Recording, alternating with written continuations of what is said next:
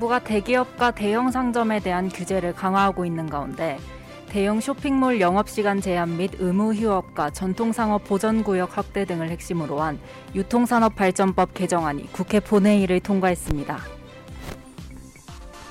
한평생 불평등과 차별에 대항하였던 루스베이더 긴즈버그비 연방대법관이 지난 18일 87세의 나이로 별세했습니다. 트럼프 대통령은 대선이 얼마 남지 않은 현 전국에 바로 후임 대법관을 지명하여 논란이 되고 있습니다.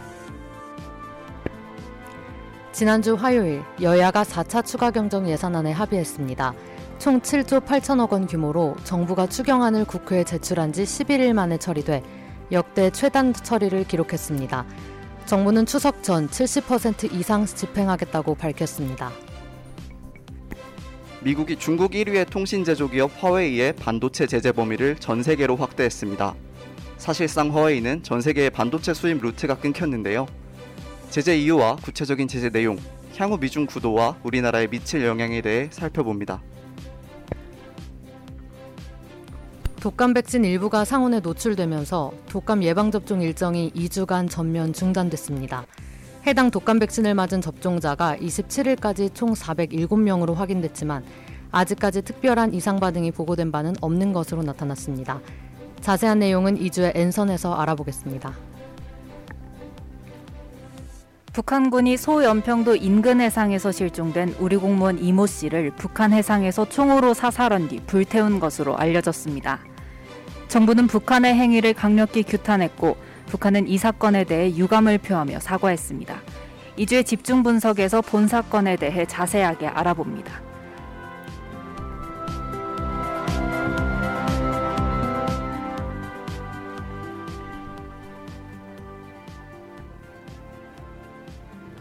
그것이 듣고 싶다 시즌 5 지금 시작합니다.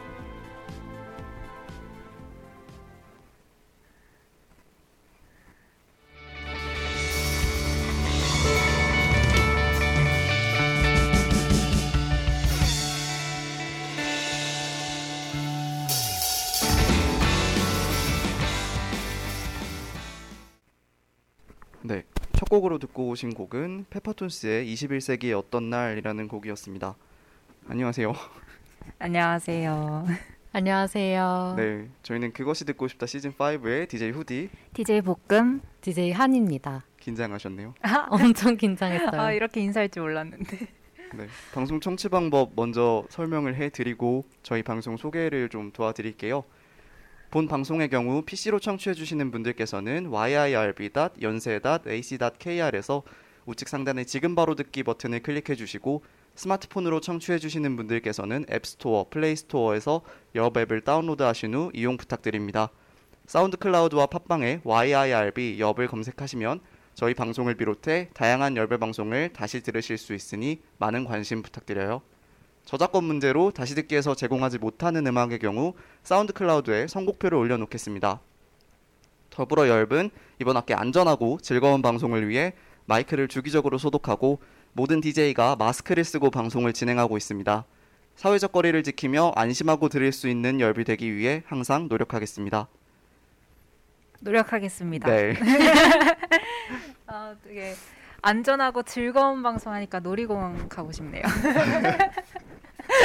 어, 그 시작부터 대본 없는 말씀이요. 아이고. 네. 저희가 이번에 돌아온 방송이 저희 여배 이번 학기 유일한 시사 방송이에요. 저번 아. 학기에는 들통나가 있었는데 이번 학기는 그러네요. 저희 그대씨밖에 없어서 약간 부담이 임, 임무가 막중합니다. 아, 그러네요. 그래서 어, 제가 이번 학기에는 시사 방송을 한번 해보고 싶다고 해서 어, 네. 이 기획을 진행을 했는데 어떤 어, 계기로 어떤 방송을 계기로? 하고 싶, 어, 왜 하고 싶으셨는지 아, 한 번씩 들어볼까요? 저는 먼저 시사 방송 생각이 있었는데 사실 혼자 하기는 조금 무겁잖아요 주제 그렇죠. 자체가. 근데 올해 한 후디가 기획안을 냈더라고요. 그래서 아 후디랑 같이라면 같이 한다면 조금 수월하고 재밌게 할 수 있지 않을까라고 생각을 했는데 한이까지 와줘서 너무 좋습니다 이 멤버. 음, 네, 한이는요? 저는 들동라 하면서 같이 하는 준이랑 쌤한테 진짜 많이 배웠거든요. 음. 그래서 또 이번에도 시사 방송을 하고 싶다. 그리고 많이 배우겠다라는 기대를 하고 있었는데 이렇게 후디가 열어줘서 할 수 있었고 또 후디가 또 약간 레전드잖아요. 근데 제가 후디랑 방송을 꼭 한번 해보고 싶다 해보고 싶다 했는데 이렇게 하게 돼서 너무 기쁘고 저는 벌써 방송 청취 방법 읽을 때부터 느꼈어요. 아 이게 짬바. 어 우리는 이걸 하나 읽는데 되게 힘들었었고 웃음 참는다고 힘들었죠. 그렇죠. 그리고 우리는 뭐 우측 상단 이런 거 안 안 추가했잖아요. 우리는 뭐 그런 거 없는데 후디는 역시 센스가 있게 막 적혀 있는 거 아예 막 추가하면서 자연스럽게 맞아요. 하는 게 처음 들으시는 분들도 맞아요. 좀 쉽게 들으실 수 있게. 그래서 벌써 배웠어요. 벌써. 시작이 됐군요. 어, 네, 저는 한이에게 기대하는 바가 굉장히 큽니다. 왜냐면 아니요. 아 뭐가 듣고 얘기요, 듣고. 아니요. 네, 어, 저희 중에 유일하게 시사 방송 경험자잖아요. 아 그래서, 맞네요. 어, 아마 저희에게 줄 수 있는 insight가 좀 있지 않을까 하는 생각을 좀 하고 있고요. 제가 지난 학기 한이 방송 자주 들었거든요. 어, 네네. 어, 굉장히 좋더라고요. 어, 제 역할은 보통 이제 두 다른 DJ 두 DJ의 이야기를 듣고 음. 반응하는 어 이제는 그렇기 때문에 이제 그 역할을 이어가려고 하니까요. 음, 그 반응을. 확장시켜서 가는 걸로 이제. 음, 네. 한이의 주도적인 어젠다 세팅 주도적인. 능력을 기대해 주시고요. 2회차 경험. 벌써 무서워요. 제가 주도적이면 큰일 나요. 시즌 5에서 끝나고 싶지 않으면 후디가 주도적으로 하는 게 좋을 것 같아요. 협박을 하시는군요. 네. 헤드라인에서 확인을 하셨겠지만 저희가 오늘 2주의 엔선 일부 코너에서는 총 다섯 가지의 이슈를 준비를 했고요. 2주의 집중, 집중 분석에서는 네, 공무원 피격 사건 요즘 되게 화제가 되고 있죠. 그 네. 사건에 대해서 준비를 했습니다. 어, 일부로 먼저 넘어가서 시작을 바로 해볼게요. 일부로 넘어가겠습니다. 2주의 N선 첫 번째 소식입니다. 대형 쇼핑몰 영업시간 제한 및 의무 휴업과 전통 상업 보전구역 확대 등을 핵심으로 한 유통산업발전법 개정안이 국회 본회의를 통과했습니다. 현행 유통산업발전법에 따르면 전통시장과 전통, 전통 상점, 상점 가로부터 반경 1km 이내 구역을 전통 상업 보존구역으로 지정해 대형마트 등 대규모 점포의 개설 등록을 규제하고 이들의 의무 휴업일을 지정해 영업시간을 제한하고 있는데요. 이번 개정안에서는 대, 형 쇼핑몰에 대한 월 2회 공무, 공, 공휴일 의무 휴업, 시내 면 시내 면세점 영업 시간 제한 및 월 1회 일요일 의무 휴업이 소 영, 의무 휴업이 영세 소상인들의 매출 보전을 위한 방도로 제시됐고 대규모 점포 개설 등록제에서 허가제로 변경됐으며 지역 협력 계획서를 심의해 부결 시에는 점포 등록을 취소하는 방식으로 대형 쇼핑몰에 대한 규제를 강화하면서 압박하고 있습니다. 네. 야당에서는 대형마트가 폐점하면 마트 주변 상권의 매출이 오히려 감소했다는 분석을 내놓, 내놓으며 해당 정책이 주변 상권에 오히려 악영향을 미칠 수 있다고 비판했는데요. 또한 대형 상점에 입점한 입점업자들 역시 대형 쇼핑몰에 대한 규제로 피해를 본다는 사실과 의무 휴업으로 인해 유통업체 역시 연쇄적으로 피해를 입는다는 주장 역시 제기됐습니다. 또한 현재는 대형 상점과 전통 시장 등 소매 상점의 경쟁 구조가 아닌 온 오프라인 시장의 경쟁 구도가 형성되어 있기 때문에 이러한 정책의 실효성이 크지 않으며 오히려 소비 침체를 유도한다는 주장도 있습니다. 음, 네. 네, 이처럼 최근 국회에서는 시장에 적극적으로 개입해 기업을 규제하는 법안이 다수 발의되고 있는데요. 앞서 지난 8월 25일 국회에서는 상법, 공정거래법을 개정하고 금융그룹 감독법을 제정한 공정경제 3법이 최종 의결된 바 있습니다. 코로나19로 경제가 악화된 상황에서 정부가 기업을 대상으로 하는 규제가 과도하다는 의견과 본 개정안을 통해 기업이 투명하게 경영하고 재벌 일가를 견제할 수 있다는 의견이 첨예하게 대립하고 있습니다. 유통산업법과 공정경제 3법 등의 규제 법안이 시장, 시장에 어떤 영향을 미칠지 귀추가 주목됩니다. 네. 네. 어, 또 어, 네. 점점 발전하네요. 아 그런가요? 네. 아, 네 첫 문단이 조금 단어가 쉽지 않았죠. 음. 제가 썼지만 어, 네. 얘기를 조금 해볼게요. 대형마트에 대해서 규제가 조금 더 이루어질 예정이다라는 네. 것이 골자입니다. 네. 어, 사실 근데 대형마트에 대한 규제가 음, 저도 앞서서 말씀드렸듯이 과연 이게 소 영세 소상인들한테 도움이 될까라는 음. 생각이 들었거든요. 네, 저희가 일반적으로 생각을 하기에 대형마트가 휴점을 하면은 그 휴점 날에는 어쩔 수 없이 장을 안 보죠. 네, 그렇게 돼버리는데. 원래는 의도하는 바는 대형마트가 쉴 때는 작은 음. 마트나 네. 슈퍼 같은 데 가서 소비를 할 것이다 라는 의도로 이런 휴업일을 제정을 처음에 시작을 했는데 그쵸. 네. 실제로 어떤 식으로 진행이 되느냐를 살펴보니까 음. 대형마트가 휴점을 하면 아예 그날 쇼핑을 안 하는 거예요. 왜냐하면. 그래봤자 2주에 한 번, 뭐 한. 달에 한 번 이런 식으로만 휴업을 하다 보니까 음. 그날 아예 소비를 안 해버리는 상황이 그쵸. 생겨나는 거죠. 어차피 뭐 다음에 가면 되, 음. 내일 음. 가면 되니까 이런 그죠. 식으로 바뀌어 버리니까 어 그게 오히려 영세 소상공인들에게 그렇게 도움이 되지 않는다라는 음. 지적도 잇따르고 있고 또 이번에 재난지원금 같은 경우도 네.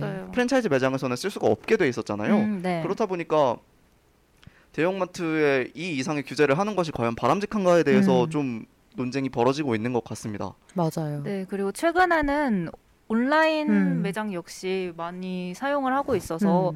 플랫폼 자체가 다양해졌다 보니까 오, 오프라인에 대한 규제만 강화한다고 해서 절대 소상공인들을 위한 규제가 될, 수- 아 정책이 될 수 있을 것 같지는 않다고 저는 음, 생각해요. 맞아요. 요즘 막 식료품 같은 거 음. 마켓컬리나 네, 어, 쿠팡 쿠팡에서. 네, 신선 배송이 워낙 잘, 돼 있기 때문에 맞아요. 실제로 마트를 가지 않는 경우도 되게 음. 많아서 네. 더 문제가 조금 되고 있는 것 같습니다. 이런 시기에 어, 오프라인 매장 특히 대형 매장 음. 규제가 선행이 되는 것이 바람직한 방향인가에 대해서는 생각을 조금 해봐야 할 문제인 것 같아요. 맞아요. 네. 코로나 19 사태로 인해서 소비가 침체되고 있는 만큼 조금 더 신중한 정책 발의가 필요하다고 생각됩니다. 맞아요. 음, 약간 네. 현실적인 걸 감안하지 못한 그런 부분이라는 게 우리 셋 다 바로 이야기한 것처럼 네.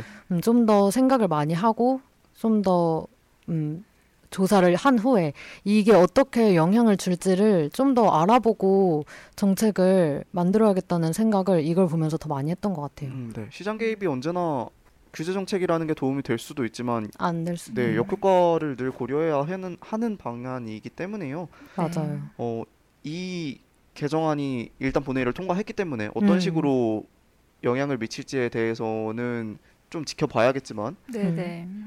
지금으로서는 음. 그렇게 좋아 보이지 않는다. 맞아요. 그쵸. 벌써부터. 네, 소상공인에 대한 뭐 보, 보전을 위해서 이런 정책을 펼치는 건 물론 좋지만 네. 방법이 살짝 어긋나지 않았나라는 생각을 해봅니다. 네, 음. 지금 아, 안 그래도 2.5 단계가 얼마 전에 끝났고 네. 그래서 상공인들은 어쨌든 계속해서 피해를 보고 있는 입장이잖아요. 사람들이 그쵸. 많이 그렇죠. 나오지를 않다 보니까 그래서 어느 정도 구제책이 필요한 것 역시 사실이지만 이것이 음. 현실적인 구제책이 될 수 있는가에 대해서는 네, 생각해볼 문제인 것 같습니다. 앞으로의 맞아요. 귀추가 주목이 됩니다. 네. 다음 사안으로 넘어가 보도록 할게요.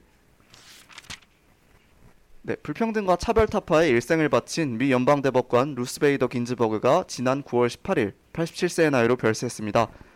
사인은 전이성 최장암이었고요.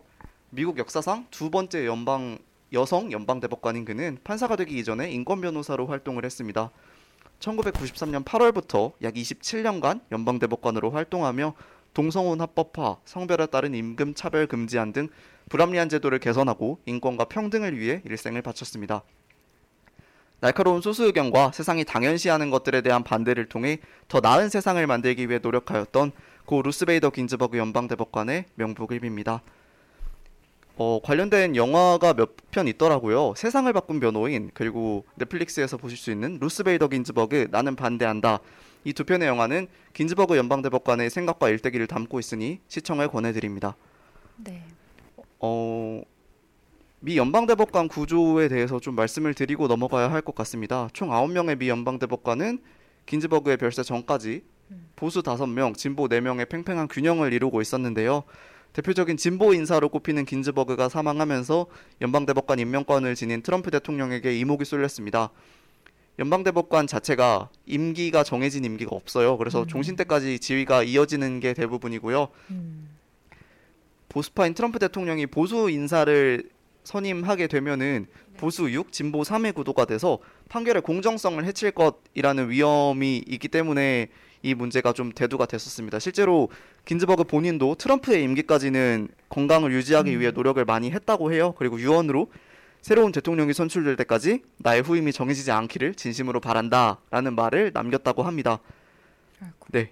그럼에도 불구하고 트럼프 대통령은 긴즈버그 사망보다도 이전에 이미 연방대법관 후임을 모색을 했던 것으로 알려졌는데요. 예상대로 9월 27일 바로 이틀 전이죠. 네. 네. 긴즈버그의 후임으로 보수파인 에이미 코니 배럿 판사를 지명을 했습니다. 어, 청문회 후에 상원에서 인준을 받으면 정식으로 임명이 되는데요. 상원 역시 공화당이 지금 다수를 잡고 있기 때문에 과반수 찬성이 요구되는 인준을 막기는 어려울 것으로 보입니다. 어, 민주당은 새로운 연방대법관을 대선 이후 새로운 대통령이 지명하는 것이 맞다고 주장을 하고 있는데 따라서 베롯 후보자를 민주당이 직접 만나는 것 자체가 그 인준의 정당성을 부여한다고 해서 만나지 않을 것이라는 의견을 피력을 하고 있습니다. 대선 전에 새로운 연방대법관이 탄생을 할지 아니면 이걸 어떻게든 민주당이 막아내서 대선 이후에 지명이 되게 될지 네, 그 귀추가 주목이 되는 상황입니다. 음. 네. 어, 먼저 긴즈버그 연방 대법관의 명복을 빕니다. 네. 네. 어, 연방 대법관이 미국에서 쌓은 업적이 워낙 많다 보니까 음. 지지층도 확고했고 네. 음. 그로 인해서 특히 민주당 쪽에서 많이 신임을 줬던 것으로 알고 있어요. 네, 특히 미국의 20대, 30대 젊은 층에게 엄청난 인기를 끌고 계셨던 분이죠. 음. 근데 이 세상을 바꾼 변호인과 루스 베이더 긴즈버그 이 나는 반대한다 이거 혹시 보신 저는 아직 네. 못 봤습니다. 그래서 추천을 오. 해드리려고 저도 그래서 어, 앞으로 빠른 시일 내에 보려고요. 음 저도 한번 봐야겠어요. 음. 어 그래서 어 만약에 배럿 판사가 그냥 지금 지명을 한 대로 성공적으로 연방대법관 자리에 오르게 되면 네. 어 미국 그럼- 내에 첨예하게 갈리는 사회 문제가 있잖아요. 뭐 네. 낙태 문제나 네. 이민 문제 같은 경우에서 보수적 입장을 밝힐 가능성이 굉장히 높아졌기 때문에 그렇죠. 어 연방대법원의 의견 자체가 한쪽으로 쏠릴 가능성이 음. 있다는 데서 문제가 있습니다. 음. 네, 저도 이거 이에 대해서는 어느 정도 균형을 유지하고 있어야 된다고 생각하고 이미 음. 이전에 민주당이 집권할 시기에 한 달 임기가 한 달 남은 시기에 보수 정권의 인사가 퇴임을 하면서 이 지명 문제로 이미 한번 음. 문제가 있었던 것으로 알고 있어요. 네. 그때 지금 정권을 잡고 있는 보수당 쪽, 아 트럼프 당 보수당 네, 공화당. 쪽, 아, 네. 공화당 쪽에서 많이 심하게 반대를 했다고 알고 있는데 지금 본인들의 상황이 되니까 그쵸. 빠르게 인준을 하고 싶어서 하고 네, 있죠. 사실 정쟁이 원래 내로남불적인 그쵸. 요소가 조금 네. 있긴 있는데 이번이 트럼프 대통령이 연방 대법관을 세 명째 지명을 합니다 아 임기에서 진짜요? 음 그런데 뭐 당연히 전부 보수파로 지명을 했고요 그죠. 그러다 와. 보니까 이번 지명까지 확실히 인준이 되게 되면 그 분위기 자체가 너무 넘어가 버려서 만약에 그쵸. 이번 미 대선에서 바이든 민주당 후보가 당선이 된다고 하더라도 이 흐름 음. 자체를 음. 거스르기는 힘든 상황이에요. 그렇죠. 음, 그래서 어 민주당 입장에서는 최대한 막아내려고 하고는 있지만 음. 공화당이 상원에서 민주당과 훨씬- 무소속을 네. 합친 것보다도 근소하게 우위에 있는 상황이어서. 음. 사실상 제도적으로 이것을 막을 수 있는 방안은 없다고 봐야 하고요. 음. 그래서 어떤 식으로 정치적인 흐름이 흘러가서 만약에 뭔가 발견이 들어가게 된다면 네. 어떤 식으로 해결을 할 수 있을지에 대해서는 아직 조금 살펴봐야 할 것 같다는 음, 생각은 듭니다. 그렇죠. 연방 대법관의 임기가 없다는 게 음. 정말 큰 것 같아요.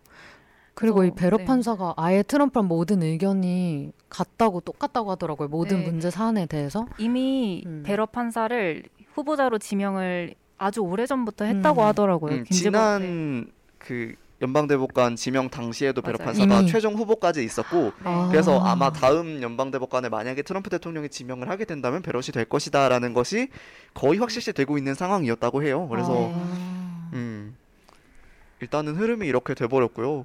뭐 어, 외신이나 민주당 입장에서는 뭐 긴즈버가 무덤에서 뛰쳐나올 것이다 이런 맞아요. 얘기까지 당연. 하고 있는데, 봤어요. 뒤집어질 거다. 음, 그래서 네 참 정말 역사적인 인물의 마지막이 아름답게 장식이 되지 못하는 것 같아서 그게 조금 네. 더 아쉽습니다. 그러네요. 마냥 명복을 빌기에는 너무 저희가 아쉬운 마음이 음, 크네요. 맞습니다. 네. 그리고 바로 걱정부터 해야 하는 상황이라서 그죠. 그런데 근데 그냥 당연하 당연히 어 대선 전 말고 대선 이후에 탄생하면 좋겠다고 다들 생각을 할 것 같은데 그 공화당 사람들 말고는 어떻게 될 것 같으세요 혹시 그냥 사실 트럼프가? 연임을 하게 되면 의미가 크게 없어지긴 해요. 아, 그렇- 어, 근데 현재 그렇지만- 민주당 조 바이든 후보가 미세하게 아주 미세하게 근소한 차이로 지지율이 앞서고 있다고는 하지만 그게 사실, 예. 엎치락뒤치락 하고 있어서 엎치락뒤치락 하고 있고 네. 미 대선이 어떻게 진행되는지를 살펴보면 그쵸. 음. 사실 저번 대선도 네. 트럼프가 이길 거라고 예상을 하지 못했잖아요. 한 그 업체가 많지 않았어요. 네, 실질적인 표수도 트럼프가 적었고 네, 근데 미국의 대선 구도가 음. 그 the winner takes all 그 제도다 보니까 네. 어 대선이 지금 그 근소한 우위를 확실히 승리할 것이다라고 단정을 지을 수가 없는 것이 가장 큰 이유고요. 맞아요. 그래서 연방대법관 문제도 대선에 따라서 조금 판도가 바뀔 수 있을 것이다라는 생각이 드는데 그것도 그러네요. 만약에 지금 공화당이 대선이 얼마 남지 않다 보니까 빠르게 인준을 하려고 음. 11월 안에 끝내겠다라는 맞아요. 네, 태도를 보이고 있거든요. 그래서 네. 이건 조금 지켜봐야 할 것 같습니다. 그러게 연임을 할 거란 건 생각을 전 안 하고 있었던 것 우리나라 같아요. 연재가 없다 보니까. 네. 아, 그렇죠. 그러네요. 네, 그러면 이 주제 여기까지 하고 다음 네. 주제로 넘어가 보도록 할게요. 네. 지난 22일 여야가 드디어 4차 추가 경정 예산안을 처리했습니다. 가장 큰 논란을 일으켰던 통신비 지급 문제를 보면 원래 13세 이상 전 국민에게 2만 원씩 지급하려던 걸 만 16세부터 34세, 또 만 65세 이상 국민에게만 지급하는 것으로 축소했습니다. 이와 같은 통신비 선별 지급으로 9,200억 원이었던 예산 규모가 5,200억 원으로 총 4천억 원이 줄었습니다. 국회 예산결산특별위원회 민주당 간사인 박홍근 의원은 고등학생부터 34세 이하, 65세 이상 어르신들은 수입이 고정적이지 않은 이들이 많은 계층이라고 설명을 덧붙였는데요. 일부 네티즌은 현재 가장 세금을 많이 내는 연령대, 또 가장 힘든 중장년을 제외한 지원 대상이라며 지적했습니다. 또 야당이 주장했던 독감 백신 무료 접종의 경우 의료급여 수급권자와 장애인 연금 수당 수급자 등 총 105만 명이 추가 혜택을 받게 됐고요. 전 국민의 20%인 1,037만 명에 대한 코로나19 백신 조기 확보를 위한 예산도 증액했습니다. 이외에도 이제 원래는 개인 택시 종사자만 지원하려고 했는데 여기에 이제 형평성 문제가 제기되면서 법인 택시 종사자에게 1인당 100만 원씩 지원하기로 했고 또 정부 지원 대상에서 처음에는 제외됐던 유흥주점과 콜라텍 등 집합금지 업종에도 소상공인 세희망자금 200만 원을 지급하기로 했습니다. 아동특별 돌봄 지원에 대해서는 원래 미취학 아동과 초등학생을 대상으로 1인당 20만 원씩 지원하기로 했었는데 중고교생까지 확대하자는 요구가 나왔어요. 그래서 근데 예산 확보가 어렵다는 이유로 중학생에만 한정해서 비대면 학습 지원금 15만 원을 지급하는 것으로 결정됐습니다. 또 위기아동 보호 강화를 위한 예산도 추가됐고요. 마지막으로 코로나19에 대응하는데 희생이 가장 큰 의료 인력의 상담 치유 및 교육 훈련 비용도 지원하는데 여기서 14,000원 수준이었던 의료진 격려 수당을 4만 원으로 높였습니다. 안일환 기획재정부 2차관은 어제 4차 추가 경정 예산안의 70%인 5조 원 정도를 추석 전까지 집행하겠다고 말했습니다. 네, 네. 일에 없는 4차 네. 추경. 네. 이제 네. 추경이라는 단어가 너무 익숙한 익숙하죠. 단어가 돼서 근데 이게 59년 만이라고 하더라고요. 네. 어, 4차까지 한 게. 59년 전에는 59년이면 네, 사실상 거의 건국 이래 최초라고 봐도 무방하죠. 그니까요. 음. 근데 저는 사실 이렇게 빨리 될 줄 몰랐어요. 너무 음. 여야가 그렇죠. 너무 어, 대립하고 있었기 때문에 그렇게 될 줄 몰랐는데 그래도 추석 전에 지급을 해야 한다는 그 의견이 강하다 보니까 자연스럽게 잘 된 것 같아요. 추석 전에 처리를 하지 못하면 추경의 의미가 없다라는데 합의가 좀 모아졌던 것 그쵸. 같고 사실 가장 첨예하게 대립했던 건 통신비 그렇죠. 네. 지급에 대한 문제였잖아요. 네. 어떻게 생각하세요? 어, 저는 사실 이 통신비 지급이 기본 기본 소득을 제공을 할 만한 요소인가에 대해서는 좀 의문이 들었습니다. 음. 네. 어, 아무래도 기본 소급 그 지원을 지난 재난지원금 지급 때 했다 보니까 네. 이런 그렇죠. 식의 지원이 어쨌든 명목상으로는 존재해야 했, 한다는 여당 쪽의 음. 의견이 좀 많이 반영이 됐던 것 같아요. 왜냐하면 여당은 어쨌든 포퓰리즘적인 정책이 여당에는 충분히 그쵸. 효과가 있으니까. 그렇죠. 음. 음. 근데 저는 이 2만 원이라는 금, 금액 자체도 뭔가 받는다는 의미는 물론 있겠지만 네. 이 몇 수천억 원의 예산을 써가면서 여기에 음. 투자를 하기에는 사실상 이 개인에게 돌아오는 효과가 그렇게 크지 않다는 게 너무 문제점이라고 생각을 해요. 그리고 연령대도 보면은 뭐 중장년을 제외하고 네. 노년과 청년층에게만 줬다는 것도 사실 사실 그렇게 뚜렷한 이유가 없는 것 맞아요. 같거든요. 음. 그래서 네 선정에 아, 선정 방식에 대해서는 조금 문제가 있었던 것으로 생각합니다. 네. 음, 그 작은 위로라고 했었잖아요. 저는 그게 조금 그랬던 게 이게 원래 선별 지급을 목표로 선별 지급을 하겠다고 이제 4차 추경을 하는 거였는데 네. 어 작은 그 저는 그냥 그런 생각을 했어요. 이 2만 원이 정말 더 소중한 사람들한테 더 많은 돈을 주는 게 맞지. 이 2만 원에 대해서 되게 그런 말도 있더라고요. 장난하냐는 그런 뭐 음. 댓글도 많고 되게 사람들이 우리 기만한다 뭐 이런 식의 말들이 많았는데 이 2만 원을 더 소중하게 더 가치 있게 여기고 느끼실 수 있는 분들에게 더 많은 돈을 주는 게 맞았겠다라는 생각을 하면서 사실 전 국민한테 지원 당연히 아니라고 생각을 했었고 네. 근데 결론은 이렇게 축소가 됐지만 여전히 뭔가 통신비 2만 원 지급 문제에 대해서는 저는 아직 아쉬움이 많은 것 같아요. 네, 그리고 국가 재정 상태가 그렇게 좋지 않은 상황에서 이렇게 추경에서 조금 불필요하다 싶은 음. 곳에 예산을 할애했다는 것도 살짝 의문이 듭니다. 네, 사실 어떤 의도해서 그런 통신비 지원을 얘기를 했는지는 이해가 갑니다. 왜냐면 그렇죠. 코- 그러니까 워낙 언택트가 활성화가 되고 있고 음. 그래서 통신에 대한 뭐 니즈가 조금 더 음. 있다라는 판단을 했으며 음. 네, 네 동시에 그 재난지원금의 목적을 좀 더 넓은 범위로 활용을 할 수 있겠다라는 생각에서 음. 통신비 지원이라는 얘기를 꺼낸 것 같기는 한데 네. 네, 어 중요한 건 이것 자체가 개인이 받는 금액은 너무 소소한 반면 그쵸. 국가 재정으로 보면 엄청나게 큰 지출이라는 거죠. 그래서. 어, 북금 얘기한 대로 이게 4차 추경 자체가 선별 지원이 목표였다 보니까 음. 이런 식은 정말로 약간 포퓰리즘 정책의 일환밖에는 되지 않지 음. 않나라는 생각이 조금 들었습니다. 맞아요. 그리고 뭐 독감 백신 무료 접종의 경우에는 어쩔 수 없이 그 한정되어 있다 보니까 모든 사람한테 그 무료로 해줄 수 없다 보니까 근데 그래도 이 정도 뭐 추가 더 많은 분들이 추가 혜택을 받게 된 점은 그 사실 통신비 지급 문제의 지급 대상을 축소하면서 그 돈으로 이렇게 할 수 있었던 거기 때문에 음. 이 부분에서는 저는 뭐 네. 저도 이 부분은 네. 괜찮다고 생각하는 게 아무래도 학생들 학교에 다니는 학생들은 단체 생활을 하고 있기 때문에 독감이든 코로나19든 어, 퍼지기 시작하면 사실 끝도 없이 퍼질 수 있거든요. 네. 그래서 트윈데믹을 막기 위한 정책으로는 적절했다고 생각합니다. 물론 음. 다음 엔선에서 보게 될 네. 문제 문제가 때, 좀 있죠. 문제가 있었지만 네. 어, 사실 계절 독감이 퍼지기 시작하면 정말 문제가 되는 게 네. 이게 계절 독감인지 코로나인지 그쵸. 겉으로 봐서는 음. 구분이 잘 안 되기 때문에 맞아요. 증상이 음, 네, 선별진료소의 그 자원 낭, 낭비도 되게 심할 네, 네, 거고 네. 음.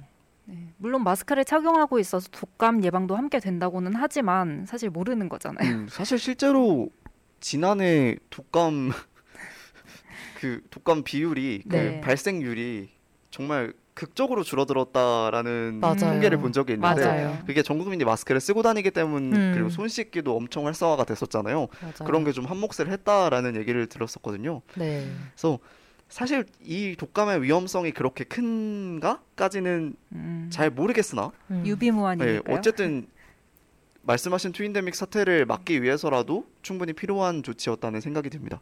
네. 그러면 그 유흥주점과 콜라텍 등 이런 곳에도 이제 지급을 하는 거에 대해서는 어떻게 생각하세요? 음, 어려운 문제인데요. 사실 되게 논란이 많이 됐던 문제 중에 형평성을. 보면 함께 지원을 하는 게 맞다고는 생각이 드나 사실 유흥주점이나 콜라텍 같은 경우는 방역 수칙을 위반하는 걸로 이미 대중의 네. 여론이 별로 좋지 않다 보니까 논란이 음. 되고 있는 것 같습니다. 음. 네. 어디 할말 있나요? 크게 언급하기가 조금 어려운데? 어려워요. 어 아무래도 이분들도 어쨌든 사업을 운영하는 그죠. 성공인이다 보니까 이걸 이 업종은 지원을 하지 말아야 한다라고 하기도 조금 어렵고 만약에 이 업종은 지원을 하게 돼서 활성화가 될 경우에 정말 음, 네 감염의 온상으로 발전할 수 있다는 측면에서는 또 네. 조금 조심스럽긴 한데 이거는 어쨌든 지원을 하되 방역을 철저히 하는 게 가장 적합을 하겠죠. 네, 뭐. 이상적이죠. 그 이상 어떻게 저희가 뭐 지원을 하지 말아야 한다 음. 혹은 뭐 그런 식으로 얘기를 할 수 있는 부분은 아닌 것 같고요. 음, 그렇습니다. 맞아요. 그러면 다음 주제로 넘어가 보도록 볼게요. 할게요. 네, 지난 15일 미국이 화웨이 반도체에 대한 제재를 공식적으로 확정을 했습니다. 이는 코로나 국면과 맞물려 중국 책임론과 격해지는 미중 무역 갈등의 대표적 예로 꼽히고 있었는데요. 미국의 분노가 미 통신기기 제조 1위 업체인 화웨이로 향하게 되었습니다. 전 세계 반도체 회사 중 미국 기술을 사용하는 국가들은 화웨이의 반도체를 팔지 못하게 하도록 하는 것이 제재의 골자입니다. 문제는 전 세계에 미국 기술을 사용하지 않는 반도체 회사가 거의 없다는 점입니다. 이미 작년 5월에도 미국은 미국에서 제조한 그 미국 안에서 제조한 반도체를 화웨이에 팔지 못하는 제재를 한 바가 있는데 이번에는 전 세계로 그 범위를 확장했다는 점에서 의미가 있습니다. 지난해 제재는 미국산 제품을 화웨이에 수출하기 위해서는 미 정부의 승인을 받아야 하며 제품의 미국 기술이나 소프트웨어 비중이 25% 이하면 규제 대상이 아니었습니다. 그러나 이번에는 수출 규제의 대상이 되었던 거죠.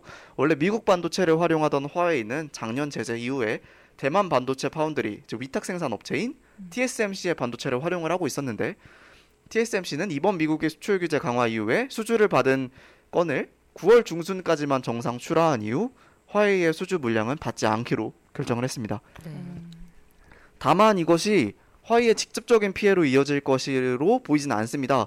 화웨이는 제재 시작 전 전세기까지 뛰어서 막판 재고 확보에 힘썼고 최소 6개월에서 8개월 정도 활용할 수 있는 반도체를 확보했다고 해요. 그래서 동시에 미국 기술을 최대한 배제하며 중국 내에서 자급자족을 하기 위한 난이완 프로젝트를 시작을 했습니다. 먼저 노트북 PC와 TV 차원에서 자급자족을 이루는 것이 목표라고 하는데요.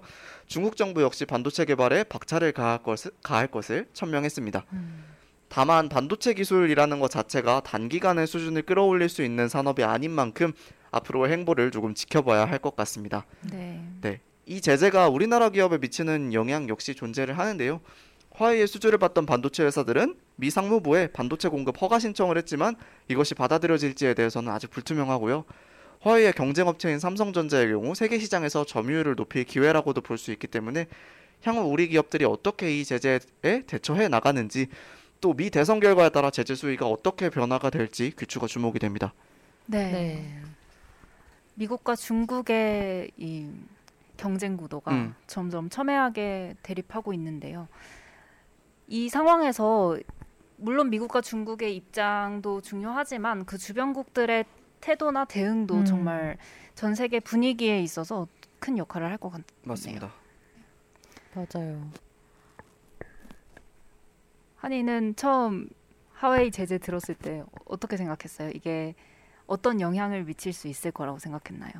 음, 그냥 미중 갈등이 계속 격화하고 있는 게 진짜 끝이 없게 계속 이어지고 있어서 어, 사실 저는 이게 어떤 영향을 미칠까 이런 것보다 어, 너무 뭔가 두려운 마음이 되게 컸던 음. 것 같아요. 계속해서 이렇게 갈등하고 있는데 근데 또 이렇게 강력하게 하는데 어, 도대체 어떻게 앞으로 뭐 둘 중에 어, 뭐 그러니까 어떻게 될지가 사실 상상이 잘 안 되고 음. 이 와중에서 이렇게 중국이 그래도 많이 준비를 해놨고 했지만 앞으로 저는 그래도 뭐 미국에 이- 미국이 이렇게 푸시를 할 경우에는 중국엔 방법이 없지 않을까? 저는 계속 그렇게 생각했는데 나름 이렇게 잘 버티고 있어서 앞으로 어떻게 될지 진짜 모르겠어요. 왜냐하면 예전부터 항상 저는 당연히 미국이 더 강대국이라고 생각했던 그 어릴 때부터의 그 이미지가 커가지고 그래서 근데 또 앞으로는 어떻게 될지 좀 달라질 것 같기도 하고 그런 생각이 좀 많이 드는 것 같아요. 사실 이게 미국이 이 제재를 통해서 자국에 얻는 반사 이익이 거의 없다고 음. 보는 것이 맞습니다. 왜냐하면은 이 제재를 통해서 화웨이의 반도체를 수출하지 못함으로써 미국이 받는 피해도 상당하거든요. 그니까요. 그래서 어, 사실 약간 자기 살을 깎는 음. 네. 그런 정책이라고 봐도 무방할 한데 그 정도로 중국에 대한 압박 수위를 높이고 싶었다는 의중이 좀 드러나는 것 같고요. 음. 네. 어, 사실 중국이 그 자체적으로 반도체 생산을 위해서 노력을 하겠다라는 말씀을 드렸는데 어, 어제였습니다. 미국이 중국 반도체 그 파운드리 네. 위탁 네, 업체인 위탁 SMIC에 대해서 추가 제재를 하겠다라는 의견을 밝혔어요. 음. 이 업체가 그렇게 업계에서 큰 비중을 차지하고 있는 업체는 아니에요. 음. 전체 업계에서 4%에서 5% 정도의 비중을 음. 차지하고 있는 업체인데 네. 이 업체 에 대해서도 제재를 가할 것, 그러니까 수출을 사전 허가를 받지 않으면 핵심 부품을 판매할 수 없다라는 없다. 음. 제재를 함으로써 어, 작업자족에 대해서도 어찌- 얼마 정 어느 정도 태클을 거는 것이죠. 오. 사실 화웨이 제재로 인해서 중국이 자급자족에 성공을 하게 되면 미국은 더 악재가 예, 되겠죠. 악재가 될 수도 있고 그쵸. 그에 따라서 어 이 SMIC라는 업체에 대한 수주를 할 수 없게 됐기 때문에 네. 이 수주 분량이 또 우리나라 쪽으로 넘어올 것이다라는 기대가 조금 있었는데요. 음. 어 미국이 약간 자국의 반도체 육성을 하기 위한 노력을 조금 하고 있고 내년 음. 예산에 이미 수조 달러, 20조 달러 정도를 와. 반도체 예산에 투입을 한다라는 얘기를 어저께 조사를 하면서 봤었거든요. 그래서 음. 음 아무래도 우리나라가 우리나라가 이런 사태에서 어떻게 대응을 해야 하고 어떤 식으로 영향을 끼치게 될지는 조금 더 지켜봐야 하겠다는 생각이 들고요. 네. 음, 저는 이 정책 이런 제재가 전형적인 트럼프 정권의 네, 제재라고 생각이 드는데 네. 사실 자기 살을 도려내더라도 남에 대한 음. 압박을 강하게 함으로써 뭔가 성취감을 느끼나 봐요. 그러니까. 그래서 트럼프의 이러한 정책들이 계속 이어지고 있는데 이러한 정책들의 특성을 제가 봤을 때는 네. 그런 중국 비단 중국만 압박하는 것들이 아니라 그 주변 중 주변국들이 이에 대해서 어떻게 대처하는지를 보면서 협력 관계를 형성하든 맞아요. 아니면 대립 관계를 형성하든 음. 내편 만들고 남의 편 가르 편 가르기식의 외교를 하고 있는 게 아닌가라는 생각이 들어서 조금 의문이 들, 남습니다. 음, 네. 화웨이가 6개월 정도, 최소 6개월 정도의 네. 반도체를 이미 확보를 했다는 말씀을 드렸는데, 어 사실 이 안에 어떻게든 결판이 나기는 날 것 같아요. 왜냐면 네. 그 안에 대선이 있기 때문에. 그렇죠. 근데 만약에 이게 트럼프가 연임을 하게 되면 화웨이에 정말 큰 문제가 되는데, 그니까요. 어, 그 경우에는 정말 자급자족으로 처리를 해야 하는 상황이 발생을 할 수도 있고 그 경우에 화웨이의 음. 경쟁력 자체가 굉장히 떨어질 수 있는 가능성이 존재를 하겠죠. 네. 음, 미, 그 중국에서 지금 반도체 업체가 그 대량 생산할 수 있는 상용화 할 수 있는 반도체가 아직- 14나노미터 음. 정도라고 해요. 이게 네. 작을수록 좋다고 합니다. 음. 근데 미국과 한국 삼성전자 같은 데서 출고를 하는 제품은 7나노미터 정도라고 해요. 기술 격차가 아. 저희가 정확히 알지는 못하겠지만 네, 두 배 정도. 난다고 봐야겠죠. 네. 그래서. 음, 이 상황을 타개를 하기 위해선 어, 중국도 반도체에 엄청나게 많은 투자를 하고 있다고 하는데 네. 말씀드렸듯이 이게 단기간에 뭐 기술. 상승을 할 수 있는 음, 분야가 아니라는 아니니까. 점에서 음, 중국이 이 위기를 어떻게 헤쳐 나갈지에 대해서 조금 귀추가 주목이 되네요. 네. 우리나라는 어떻게 해야 할, 할까요? 일단 어떻게 보면 우리나라한테는 좀 기회가 될 수 있는 음. 호재가 될 수 있다고 보는데 사실 이 상황에서 마냥 호재라고 덥석 물어, 묻어, 물기에는 위험 요소가 꽤나 많아요. 뭐 중국과의 관계라든지 음. 혹은 다른 주변국들과의 관계를 고려하면은 어 사실 이걸 그냥 마냥 좋아하기에는 맞아요. 네. 이게, 이게 그 반도체 업체들이 그 아까 말씀드렸는데 미 상무부에 반도체 공급 허가 신청을 음. 냈다고 말씀을 드렸잖아요. 사실 네. 이게 허가를 내줄 것 같아서 신청을 했다기보다는 그냥 해보는 거죠. 중국에 네. 아. 우리는 이 정도 노력을 했다라는 이미지를 보이기 위한 요소가 조금 더 큰 것 같더라고요. 그래서 그렇죠. 음. 나름 약간 실리적인 채팅방에서 트럼프님이 컴온 삼성이라고. 네, 어, 삼성전자는 웃고 있다라는 얘기가 좀 많긴 많습니다. 맞아요. 삼성 같은 반도체를 생산을 하면서 동시에 통신기기 를 제작을 하는 네. 업체의 경우에는 반사이익을 꽤 많이 볼 거라는 음. 얘기가 많아요. 네, 따라서 화웨이 제재 이 제재에 대해서 발표가 났을 때 삼성전자 주가가 6만 원, 네, 주당 맞아요. 6만 원까지 오르는 올랐다고. 그런 기이한 사태까지 올라갔었습니다. 네. 맞아요.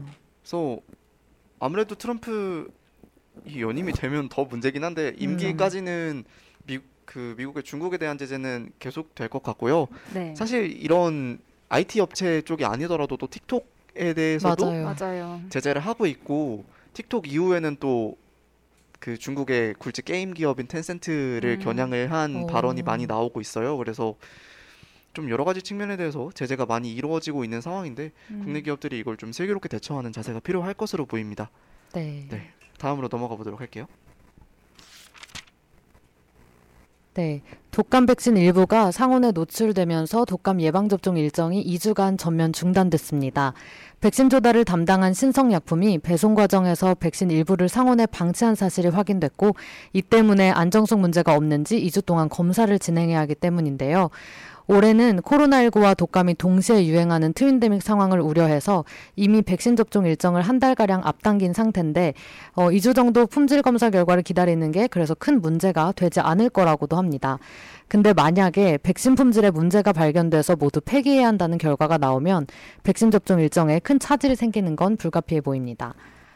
어, 업계에서는 정부의 조달업체 선정 과정에 문제가 있었다는 지적이 나옵니다. 앞서 말씀드렸듯이 올해 접종 시기를 전년보다 한 달 앞당겼음에도 불구하고 국가 예방 접종을 위한 독감 백신 입찰 일정이 두 달 가까이 늦어졌기 때문인데요. 6월 24일 시작돼서 8월 26일이 되어서야 신청약품으로 최종 낙찰이 됐는데 정부가 단가를 지나치게 낮게 책정하면서 네 차례나 유찰이 되고 그래서 업체 선정이 늦어졌던 겁니다. 비용을 최대한 줄이려고 하다 보니까 백신 공급 경험이 전혀 없는 업체가 선정이 됐고 입찰이 늦어지면서 배송 준비 기간도 부족했던 걸로 보입니다. 어, 질병청은 입찰 방식에 대해서는 적정성 여부를 검토하겠다고 밝혔으나 문제는 해당 백신을 맞은 접종자가 이틀 전인 27일까지 총 407명으로 확인된 겁니다. 지난 21일 밤 정부가 접종 중단 조치를 공지했는데 그 이후에도 112명이 더 접종을 받은 것인 거죠.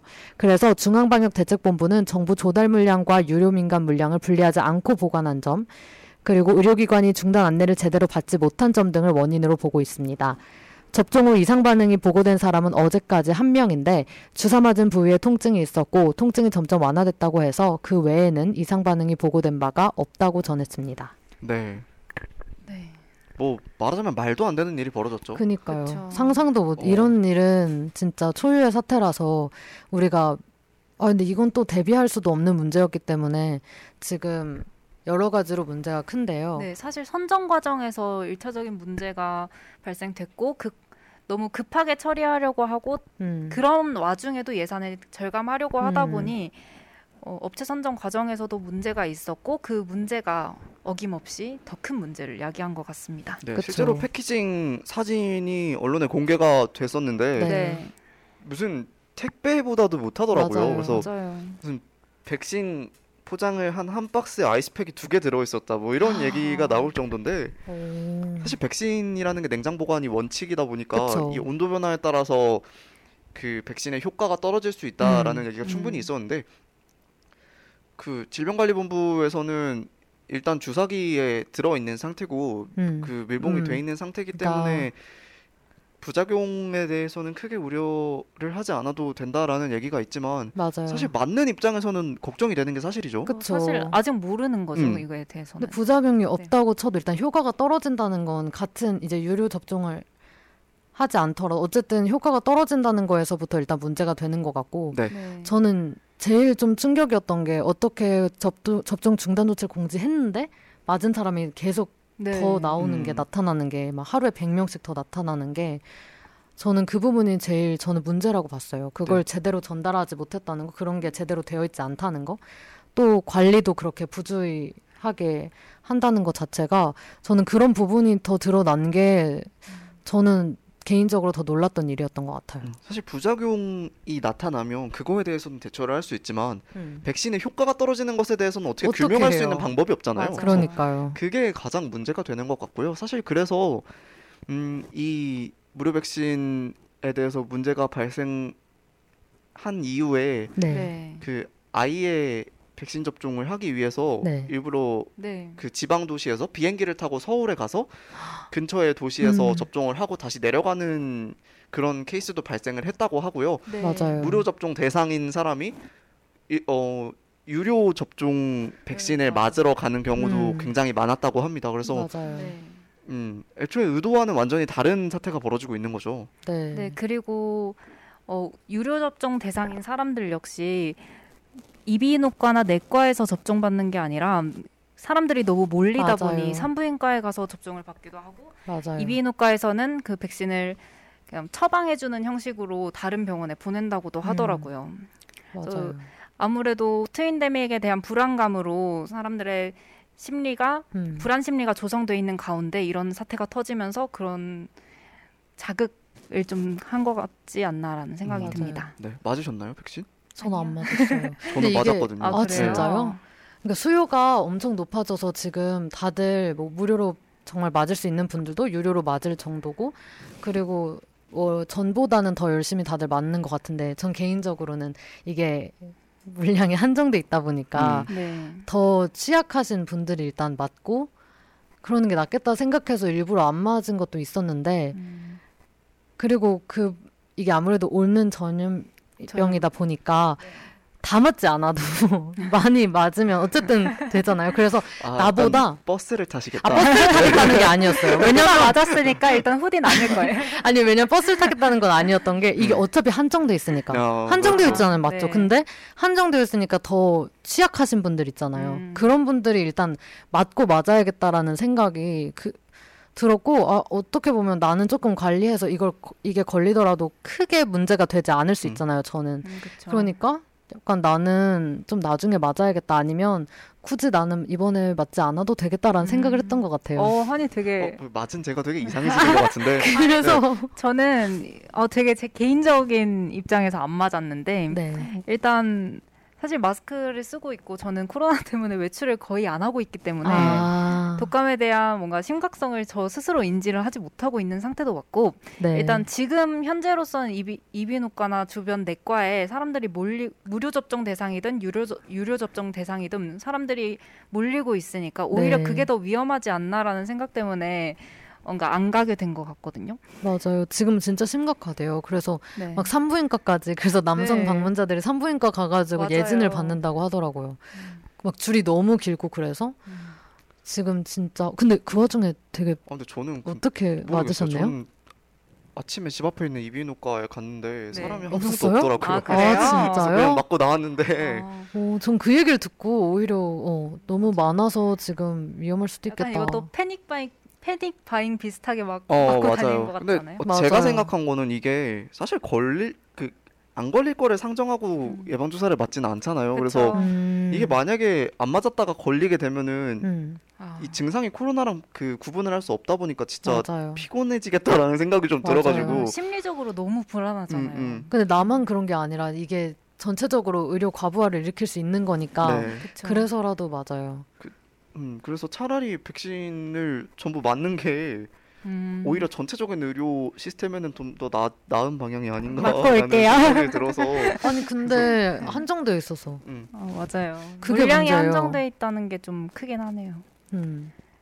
네, 일단 다 10월부터 노년층 백신 접종이 시작되니까 네. 네. 그때 이후로는 한번 병원 가봐도 괜찮지 않을까 싶습니다. 네, 그리고 유료 접종이 네, 병원마다 이게 네. 의료보험이 되는 게 아니다 보니까 책정가가 다 다르다고 하더라고요. 맞아요. 아, 그래서 진짜요? 가격이 조금 더 싼 병원 쪽으로 많이 몰리고 있다고 해요. 어, 음. 금액이 어느 정도 돼요?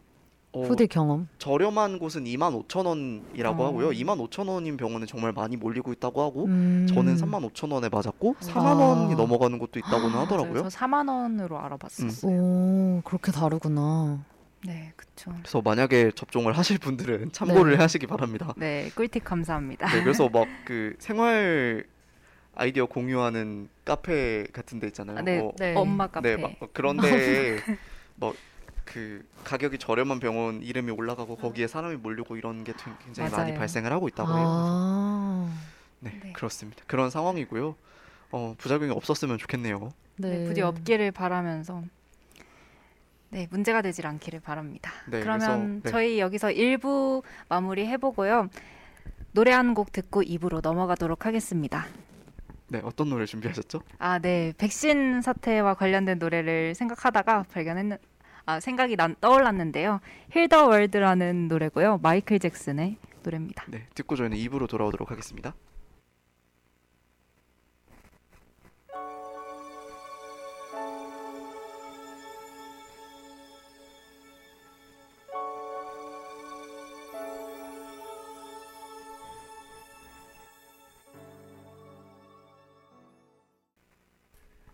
돌아왔습니다. 마이클 잭슨의 힐더 월드 듣고 왔고요. 네. 정말 기가 막힌 선곡이 아닐 수가 없었어요. 맞아요. 네, 그럼 이제 2부는 분위기를 좀 바꿔서 좀 심오한 내용을 다뤄볼 거. 어, 아, 여태까지도 심오했습니다. 아, 안 심오하셨나요? 가볍게 임하셨나요 혹시? 아, 좀 마음은 무겁게, 입은 가볍게. 기분, 기분은 가볍. 아, 기분은 기분 아, 가볍게. 네. 입이 가벼운 볶음과 함께 하고 있습니다. 네, 2부에서는 2주의 집중 분석 시작할 텐데요. 네, 오, 이번 2주의 주제는 북한군에 의한 대한민국 공무원 피격 사건에 대해 다룹니다. 네. 지난 9월 21일 오후 소연평도 인근 해상에서 실종된 해양수산부 소속 공무원 이모 씨가 22일 북한 해상에서 북한군에 의해 피, 피격된 것으로 알려졌습니다. 이에 대해 국방, 국방부는 유엔사 군사, 군사전, 군사정전위원회를 통해 대북 전통문을 발송했는데요. 이에 25일 북한 김정은 국무위원장은 통지문으로 문 대통령과 남녘 동포들에게 미안하게 생각한다라고 전했습니다. 하지만 이로부터 이틀 만인 27일 태세를 전환해 이 씨의 유해를 수색하는 과정에서 남한이 자신들의 영해를 침범하고 있다며 즉시 중단을 요구했습니다. 청와대는 이 사건에 대한 남북 공동조사를 제안하고 있습니다. 한편 본 사건에 대해 우리 군과 북한 측의 주장이 충돌하며 논란이 일고 있는데요. 첫 번째 주장으로는 이 씨가 북한군에 발견된 직후 월북 의사, 의사 가 있었는지에 대해서 남북의 주장이 갈렸습니다. 군 당국은 이 씨가 해상 조사 과정에서 월북을 하겠다는 뜻을 밝힌 정황을 포착했다고 발표했고 북한은 이에 대한 언급을 하지 않았고 안, 않으면서 이 씨가 북한군의 조사를 받는 과정에서 답변을 거부해 공포탄을 쏘자 도주를 시도했고 이에 대한 반격으로 실사격을 통해 사살했다고 밝혔습니다. 두 번째로는 시신 소각 여부에 대한 주장이 갈리고 있는데요. 정부는 북한군이 해상에서 이 씨에게 총격을 가한 뒤 기름을 부어 태운 것으로 파악하고 있습니다. 반면 북한은 100여 발의 총격 후 이 씨의 시신을 찾아볼 수 없었고 방역 차원에서 해상 부유물을 태웠다고 아 열여 발의 총격 후 이 씨의 시신은 볼 수 없었고 방역 차원에서 이 씨 부유물을 태웠다고 주장했습니다. 세 번째로는 사격 시간에 대해 양측이 엇갈린 주장을 내고 있다는 것인데요. 정부에서는 지난 22일 오후에 북한군이 이 씨를 발견하고 접근했고 이후 6시간 뒤인 오후 9시 상부의 지시를 받고 사살한 후 불태웠다고 발표했습니다. 반면 북한 측에서는 22일 저녁 등산곳 인근에서 이 씨를 발견했고 이때 그의 도주를 막기 위해 우발적인 사격을 했다고 주장하고 있습니다. 남북의 엇갈린 주장과 실종된 이 씨를 수색하는 과정에서의 군과 해경 수색대 정보 공유가 원활하게 이루어지지 않았다는 점, 그리고 이러한 사실을 보고받고도 문 대통령이 유엔 총회 화상연설에서 한반도 종전 종전 선언을 촉구했다는 점이 본 사건에 대한 논란을 가중시키고 있습니다. 네. 네. 어, 요즘 정말 장안의 화제인 사건입니다. 네, 일주일 정도 지난주부터 신문 일면에 계속 이 사건이 나오고 있. 네, 새로운 정보가 계속 공개가 되고 있는데 지금까지 네. 나왔던 정보를 좀 요약을 해볼게요. 네. 네. 어, 일단 피격 당시에 연평도 인근 연안 무궁화 10호라는 배에 올랐다가 21일 실종이 돼서 30시간 후에 발견이 된 겁니다. 네. 그래서 구명조끼를 입은 채로 배에서 떨어져서 부유물에 의지한 채로 30시간 동안 표류를 하다가 북한군에 의해서 발견이 되어 사망한 것으로 추정이 됩니다. 음, 이것에 대해서 원래는 국회 차원의 규탄 결의를 하려고 했으나 김, 네. 그 북측에서 사과문이 내려와서 좀 흐지부지 되고 있는 상황인데 국민의힘은 청와대 앞에서 릴레이 1인 시위를 진행을 하고 있어요. 그래서 해당 사건 당시 대통령이 무엇 하고 있었는지 북한의 사과와는 상관없이 규탄 결의는 진행을 해야 한다고 주장을 하고 있습니다. 음. 네. 그래서 음, 조금 논란이 많은 사건이에요. 좀 의견도 네. 많이 갈리고 있고 남북의 의견도 다르고 그래서 네. 어떤 것이 맞는지를 정확히 파악을 할 수 없는 사건이긴 한데요. 네. 좀 중, 중점적인 사안들을 통해서 얘기를 해 보아야 할 것 같습니다. 네, 그렇죠. 일단 항상 북한 관련 이슈에 대해서는 여야도 물론 반응이 많이 달랐고 음, 여론도 첨예하게 대립을 하고 있게 하고 있으면서 국가의 보안과 안보와 직결되는 문제이기 때문에 좀 음. 더 모두가 민감하게 반응을 하게 되는 것 같습니다. 네. 음, 그러면 저희 살펴볼까요? 네. 네. 네, 첫 번째 얘기해볼 사안으로는 이 씨가 과연 월북 의사가 있었느냐에 대한 이야기인데요. 네. 네, 후디는 이에 대해서 어떻게 생각하시나요?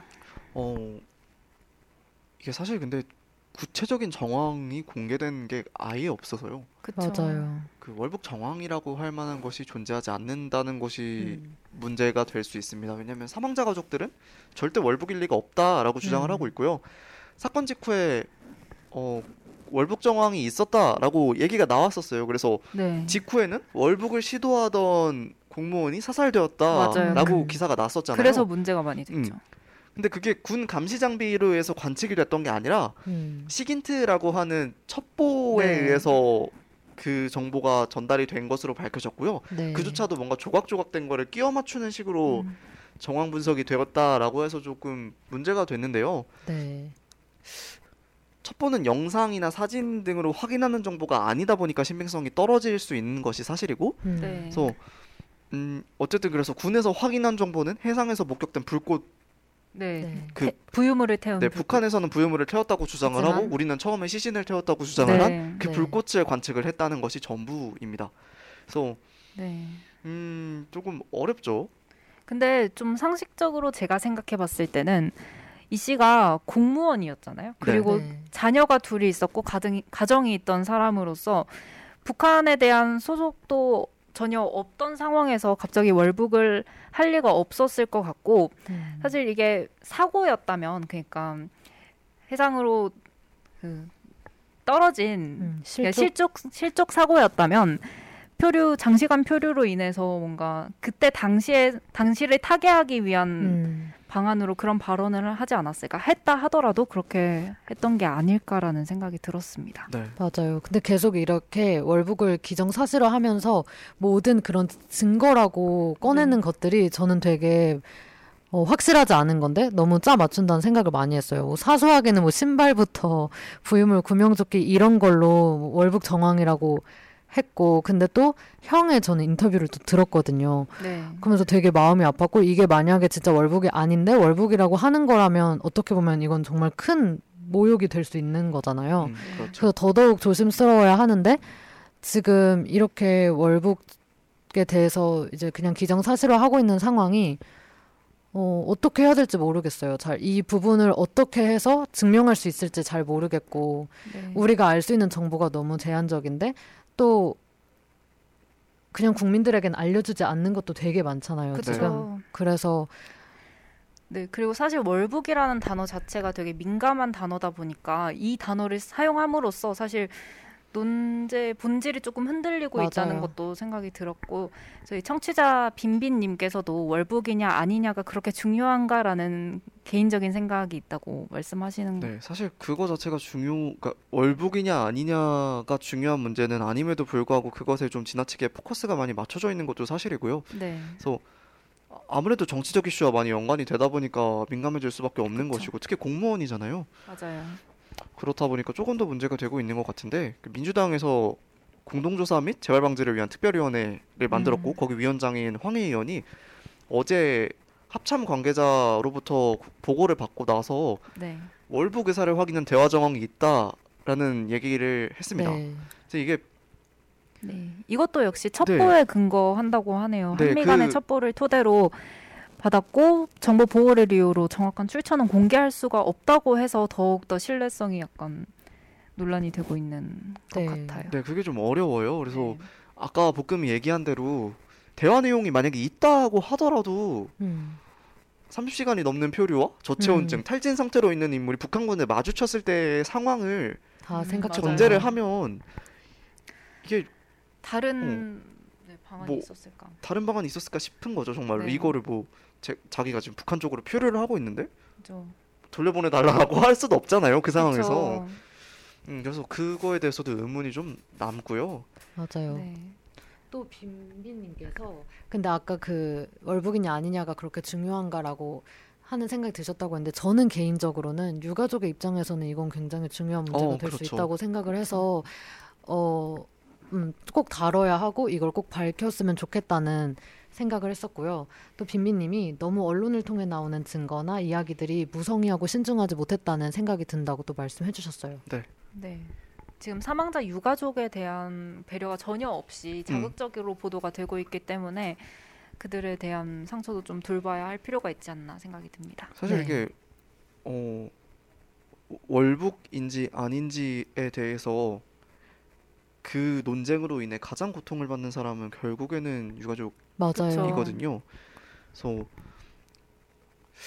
유해도 아. 수습을 하지 못하고 있는데 네, 지금 그 유해가 지금 유해를 불태웠는가 아니면은 음. 북한 말대로 부유물만 불태우고 시신은 뭐 수색해야 수색을 해야 하는가에 대해서도 명확하게 밝혀진 바가 없는 상황이다 보니까 네. 네. 음, 빈비님이 맞아요 그 자체가 별로 고민하지 않아도 된다기보다는 언론에서는 이게 월북이다 월북이니까 하면서 그 자극적인 단어가 앞세워지다 보니 네. 네. 그리고 그렇죠. 개인사를 되게 많이 들춰내더라고요. 음. 이거를 맞다고 하기 위해서. 얼마였는지 음. 뭐 이런 것까지 나오다 사당 네. 맞아요. 네, 여러 문제가 있는 것 같습니다. 네. 그리고 음. 이 사건을 조사하기 위해서 남측에 아 저희 우리나라에서는 북한 측에 공동 조사를 하자라고 하고 있어요. 네, 근데 네. 사실상 북한 측에서는 그에 대해서 공식적인 답변이 없는 상황이고 공동 조사에 네. 대해서는 전례가 없죠. 네, 동의하지 않은 거라고 봐야겠죠. 네, 이전에 박 박왕자 씨 그 금강산에서 피격됐을 네. 경우에도 네. 북한은 공동 조사를 거부했고 음. 네. 네, 이전에는 이전에 공동 공동 조사를 남과 북에서 서로 제시했던 전례가 꽤 있었어요. 천안함 피격 사건 때도 그랬고 음. 파주에서 이상 소형 그 소형 비행기 정찰기가 네네. 떠다녔을 때도 그렇고 그때는 오히려 북한 측에서 자, 자신들의 소행이 아니라고 주장하기 위해서 남측에 그 공동조사를 요구를 했었는데 이런 공동조사 자체가 사실상 이루어진 적이 없기 때문에 음. 불가능하다고 보는 게 맞는 거겠죠? 음. 음. 이런 사안에 대해서는 좀 만약에 북한의 말대로 시신이 아직 바다에 있는 상황이라면 네. 무엇보다도 빠른 수습이 그쵸. 필요하거든요. 저희가 네. 이미 그거에 대해서는 겪은 바가 있잖아요. 네. 네. 그렇다 보니까 좀 빨리 수색을 해서 시신이 나오면은 지금 논쟁이 되고 있는 사안에 대해서 구체적인 정황이나 아니면 네. 뭐 누구의 주장이 맞는가에 대해서 음. 정확하게 음. 확인을 할 수 있을 텐데 지금 시신 자체가 수색에 있어서 난항을 겪고 있는 상황이다 보니까 네. 그 자체가 조금 어려워지는 부분도 있는 것 같습니다. 네. 사실 남 아 북측에서 나, 공동조사에 임할 지 않는 이유 중에서는 그 시신 유해 문제도 있을 거라고 생각이 드는데 네. 만약 그들이 정말로 시신을 불태우는 것이었다면 음. 응하지 않겠죠. 왜냐하면 그게 음. 어차피 발견되지 않을 거고 NLL을 음. 넘어와서 남측이 수색을 해야 되는 상황이니까. 네. 부유물만 부유물만 태웠다면 거부할 이유가 없지 않았을까요? 음. 또 어, 글쎄 오히려 시신을 태우지 않았다면 음. 그것 자체도 거부할 이유가 없을 것 같긴 한데. 아, 애초에 그 북한 자체가 뭐 이건 어느 나라나 마찬가지지만 자국영에 침범하는 것 자체를 굉장히 꺼리는 그쵸. 뉘앙스를 계속해서 보여왔던 것도 맞고 네. 그래서 약간 그런 느낌이잖아요. 우리가 알아서 수색을 해서 시신 발견하면은 그 인도를 해줄 테니까 네. 이쪽으로는 침범하지 마라 이런 뉘앙스로 지금 계속 얘기를 하고 있어서 네. 네. 그래서 두 번째 주제에서 살펴볼 내용 역시 이런 네. 영해 침범에 관한 북한의 경고 그리고 김정은 국무위원장의 사과에 대한 얘기를 좀 다뤄볼 텐데요. 네. 네. 이두 가지의 경고와 사과가 어떤 의미일까요? 어 일단 사과문 자체는 굉장히 이례적이죠. 그렇죠. 네. 전례 없죠. 음, 이것이 공식적인 루트를 통해서 완, 오지 않았기 때문에 네. 그 북한 지도층의 공식적인 사과로 인정할 수 없다라고 야권 쪽에서 얘기를 좀 하긴 했는데 그렇게 는 볼 수 없고 공식적인 사과를 했다고 보는 것이 맞겠죠. 외신들 역시 양국 사이의 긴장 요소를 막기 위해서 빠르고 이례적인 사과를 했다라고 음. 주목을 하고 있는데요. 네. 음, 그 사격을 직접 진행했던 군사들은 매뉴얼에 따랐을 뿐이고 지도층의 지시가 개입되지 않았다라는 것을 분명하게 밝히기 위한 것이 아니었나 싶습니다. 네. 음. 이렇게까지 했다는 것은 사실상 지도층이 개입을 하지 않았. 지 않았을까라는 생각을 개인적으로는 하게 되는데 네. 음, 저는 뭔가 이전의 김정은의 행보를 보면은 사실 다른 사건들에 대해서는 인정 안 하는 것들이 많았지만 사실 그 아래쪽으로 책임을 떠넘기는 것들은 어느 나라에서든 뭔가 음. 무책임한 지도자들은 그런 모습을 보여왔잖아요. 그렇죠, 그렇죠. 그래서 뭔가 책임 전가나 자기의 뭐 의도가 없었다 이런 식으로 전함으로써 뭔가 남측에 대한 압박은 계속 하고 있지만 본인은 통일 그러니까 한반도의 평화 유지에 적극적인 상태다라는 걸 홍보하기 위한 수단이었을 음. 수도 있겠다라는 생각이 들었어요. 근데 뭐 굳이 그럴 이유가 없다 라고 음. 보아도 될 것 같고요. 왜냐면 친서를 교류하고 맞아요. 있었다라는 것도 청와대 측에서 이례적으로 밝히기도 했고, 네. 그렇죠.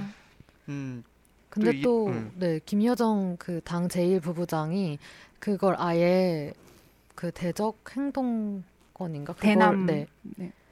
대남 대미 정책을 위임받았죠. 네, 아예 그리고 그리고 그걸 또 군부에 위임했을 가능성이 굉장히 높다고 하면서 김정은 국무위원장한테까지 그 지시가 가지 않았을 가능성도 높다는 의견들도 사실 많더라고요. 음. 네. 그래서- 이게, 응, 이게 사실 시신을 불태우는 건 정말 다른 문제긴 한데 네, 이 사격에 대해서는 음, 그 어느 나라 군사의 국경에 그 어느 나라 국경에 가더라도 음, 거의 동일한 초병의 음. 수칙이 정해지는 경우가 많아요. 네, 네, 왜냐면은 뭐 그때 금강산 관광객 피살 사건 때도 그랬지만 네, 네. 그때도 그 관광객이 군사 경계를 넘어가서 초병에게 접근을 하는 맞아요. 상황에서 발생한 사건이었고 네, 사실 어 그게 뭐 타 국적의 어선이나 그런 게 우리나라 국경에 침입을 했다 해도 거의 동일한 수준으로 하는 것이 원래 그 군 체계 지통으로 봐서는 그게 맞거든요. 네, 네. 그래서 사실 이 사건이 정말 지도부의 입김이 작용을 했다라고 보기는 약간 어려운 측면이 있지 않나라는 생각이 조금 들긴 하는데요. 맞아요. 음, 그뭐그 8월 이후에는 그 접경 지역에 오면 다 피격을 해야 한다는 그런 포고령도 있었다고 하고 뭐 음, 어떤 사람들은 또뭐 압록강 뭐 그쪽에서는 이미 뭐 많이 피격이 이루어졌다라는 것도 있고 그래서 사실 이 부분에 대해서는 어렵 뭐 확실하게 어떻다라는 거를 말하기가 어렵긴 한데 또 제가 드는 생각은 그 북한 통지문에서는 어, 월북 의사에 대해서 그말안 했잖아요. 네네. 월북 의사가 네. 있었다고 하지 않았는데 또 우리가 가지고 있는 이 첩보로는 월북 의사를 또 확인을 했으니까 그게 어떻게 됐건 그 북한 통지문이나 이런 거 다 모든 내용을 믿을 수 있을까라는 생각도 음, 들어서 그것, 그것도 그렇죠. 잘 그쵸. 모르겠네요, 진짜. 음. 어, 사실 월북 의도가 있었다고 하면 북한에는 조금 더 불리하게 작용할 수가 있, 있지 않을까요? 그렇죠. 네, 그래서 그 부분을 있었다고 하더라도 뺐을 가능성이 높고 사실 월북 의사가 있었냐 없었냐에 대해서는 아직 정확하게 밝혀진 음, 음. 바가 없기 때문에 뭔가 음. 단정짓기는 어려울 것 같습니다. 사실 어, 사과문이 내려오고 나서 네. 네, 바로 이틀인가 있다가 바로 침입 경고를 네, 날렸잖아요. 그래서 네. 이게 도대체 뭐 하는 짓인가? 진짜 모르겠어요. 라는 얘기가 좀 나왔었는데 사실은 이 사과문을 전달한 기관과 경고를 한 기관이 아예 달라요. 그래서 어떤 의미냐면 그 김정은의 사과를 전달한 기관은 통일전선부, 통전부라고 부르죠. 그 대한민국의 우호 관계 조성의 방향성을 두고 있는 기관이고요. 네. 침입 경고는 군 차원에서의 성명이었어요. 그래서 네. 이게 어떤 느낌이냐면 통일부 통일부와 국방부라고 생각을 하시면 좀 편한데 음, 그각 기관이 지향하는 방향이 완전히 다르다 보니까 네, 통일부에서는 북한 쪽에 우호적 의견을 낼 수밖에 없고 국방부나 국정원 쪽에서는 대응하고 규탄의 목소리를 낼 수밖에 없잖아요. 음, 그런 식의 레토릭이 좀 작용을 하지 않았나. 그냥 각자 자기 일을 한 거다. 네, 각자 자기 일을 했다라고 보는 게 조금 맞겠죠. 음, 음, 그래서 음, 사실 에- 이 영역 침범에 대해서는 대한민국 입장에서는 어이가 좀 없죠. 그쵸.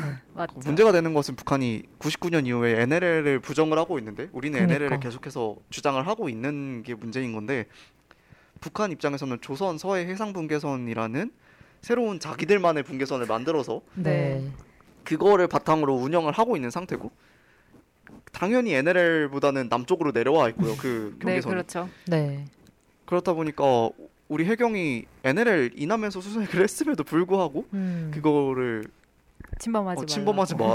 그래서 음. 안 좋은 일이 발생할 수 있다. 이러면서 어이가 없죠. 얘기를 하고 있는 거죠. 네. 네. 사실 이 NLL 문제는 장시간 동안 해결이 안 되고 있는 문제이기 때문에 남측과 북측에서 사실 조율이 안 되면서 지금 이 MLL 침입 경고까지 오지 않았나라는 생각이 드는데 음, 어, 해결 방안에 대해서는 오래 지속되고 있는 문제만큼 더 막막한 건 사실인 것 같아요. 음. 이게 각자 자기 주장만 하고 있는 게 사실이다 보니까. 네. 네. 근데 NLL은 사실 우리나라가 일방적으로 주장한다기 보기 한다고 볼 수가 없는 게 이건 네, 협의된 유- 상황이거든요. 네. 그래서 그러니까요. 북한 쪽이 일방적으로 이거를 파기를 하고 나서 자기들만의 분계선을 만들어서 주장을 하고 있는 것이기 때문에 어쨌든 정당성은 우리나라 쪽에 있는 것이 맞는데 음. 이게 그렇다고 해서 뭐 침범한다고 어. 위험한 일이 일어날 수 네, 있다잖아요. 그래서 조심해야 있다잖아요. 그러니까 우- 그, 어. 어렵죠. 네, 그게 생명이랑 직결된 문제다 보니까 아무래도 그 NLL은 서해 해군에서도 되게 민감하게 관리하고 있는 문제고 네. 음. 최근 많은 군사적 문제, 연평해전 등 많은 전쟁도 있었던 곳이기 때문에 좀 네, 민감한 상황인 것 같네요. 네. 근데 이제 그럼 다음 에 이제 본 사건에 한국이 어떻게 대처를 해야 되는가에 대해서 좀 얘기를 해볼까 해요. 음. 네. 네, 지금 일단 지금 한국이 어떻게 제- 대처하고 있는 것 같나요, 후디는? 어 일단 어 좀 시간 골든 타임을 놓쳤다라고 생각을 하는 게 맞는 것 음. 같고요. 그 2008년에 금강산 관광객 피격 사건 당시에는 그때 당시 대통령이었던 이명박 대통령이 바로 당일에 국회 개원 연설에서 남북한 네. 대화 제의를 했던 적이 있어요. 근데 지금은 사건 발생 후에도 그의 해결을 위한 대화를 하기보다는 남북 관계 유지에 조금 더 가치를 두고 있다는 점에서 음. 차이가 있는 것 같습니다. 그래서 만약에 북한에서 사과문이 오지 않았다면 정부의 입장이 굉장히 난처해졌을 거예요. 그래서 아, 음. 그리고 약간 국내 여야 관계 문제에 있어서도 야당 입장에서 쥐고 흔들 만한 사안이 하나 생겼다고 봐야 하는 맞아요. 것이기 때문에 이 국내 국제적으로 좀 장기간 문제가 될 수 있는 사건이 발생을 했다라는 생각이 좀 들고요. 음. 아, 네. 푹푹후대님이 사실 NLL은 양측의 협의에 의한 산물이 아니기는 합니다. 남한과 유엔군 측이 이 이상 올라가지 않겠다고 한 자체적 경계로 본 편이 맞습니다.라고 해주셨는데, 네, 이 부분은 저희가 정정하도록 하겠습니다. 네. 네. 한이는 어떻게 생각하세요? 일단 하던 얘기 맞아 하는? 네, 저는 아무래도 감정적으로 되게 유족의 입장에 되게 많이 네. 음, 몰입해 있는 건지 아무튼 이 상황이 되게 여야가 계속해서 엄청 대립하고 있고 어, 꺼내고 있는 문제들이 사실 다 엄청 중요한 문제인지 잘 모르겠고 이 문제를 정말 후디 말대로 빨리 해결하는 게 중요할 것 같은데 음, 저는 되게 그냥 개인적으로는 우리가 어떻게 대처해야 하나에서는 어, 무기력하게 많이 느껴졌던 것 같아요. 일단 국민의 입장에서는 알 수 있는 게 너무 많이 없고 그리고 투명하게 진상 조사가 이루어질 수 있을까? 일단 공동 조사도 이루어지기 어려울 것 같다는 생각이 들면서 네 그런 생각이 들었고 또 한편으로는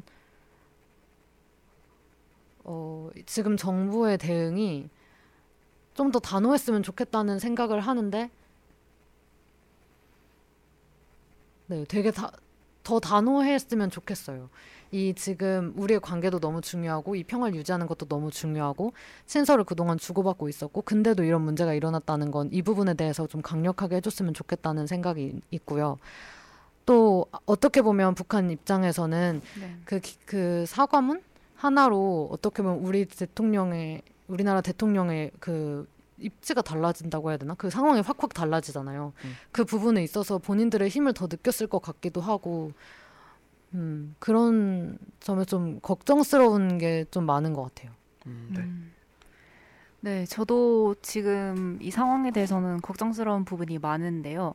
일단 아까 북한 쪽에서도 통전부와 군의 대응이 조금 다른 자세를 보였듯이 네네. 네. 한국 정부에서도 국방부에서는 강력히 규탄한다는 입장을 보내고 이- 있으면서도 통일부는 그 사건이 있고 난 후에도 계속 지원을 하고 있는 음, 상황이에요. 물론 지금은 중단을 일시 중단했다고는 하지만 음, 여당에서도 이런 상, 아, 상황에서 남북 관광 결의안을 내고 있고 관련된 대북 정책들을 조금 평화를 평화에 초점을 맞춰서 진행을 하고 있다 보니까 지금 이 사안에 대한 위협 이나 뭐 다른 중요한 부분을 빠뜨리고 있지 않나. 그리고 음. 타이밍을 생각하지 않고 평화도 물론 좋지만 지금 그 평화를 찾기에는 음, 우리 국민이 생명을 잃은 사건이기 때문에 그에 대해 좀 초점을 맞춰서 그의 죽음이 헛되지 않은 방향으로 그러니까 너무 안타깝지만 이번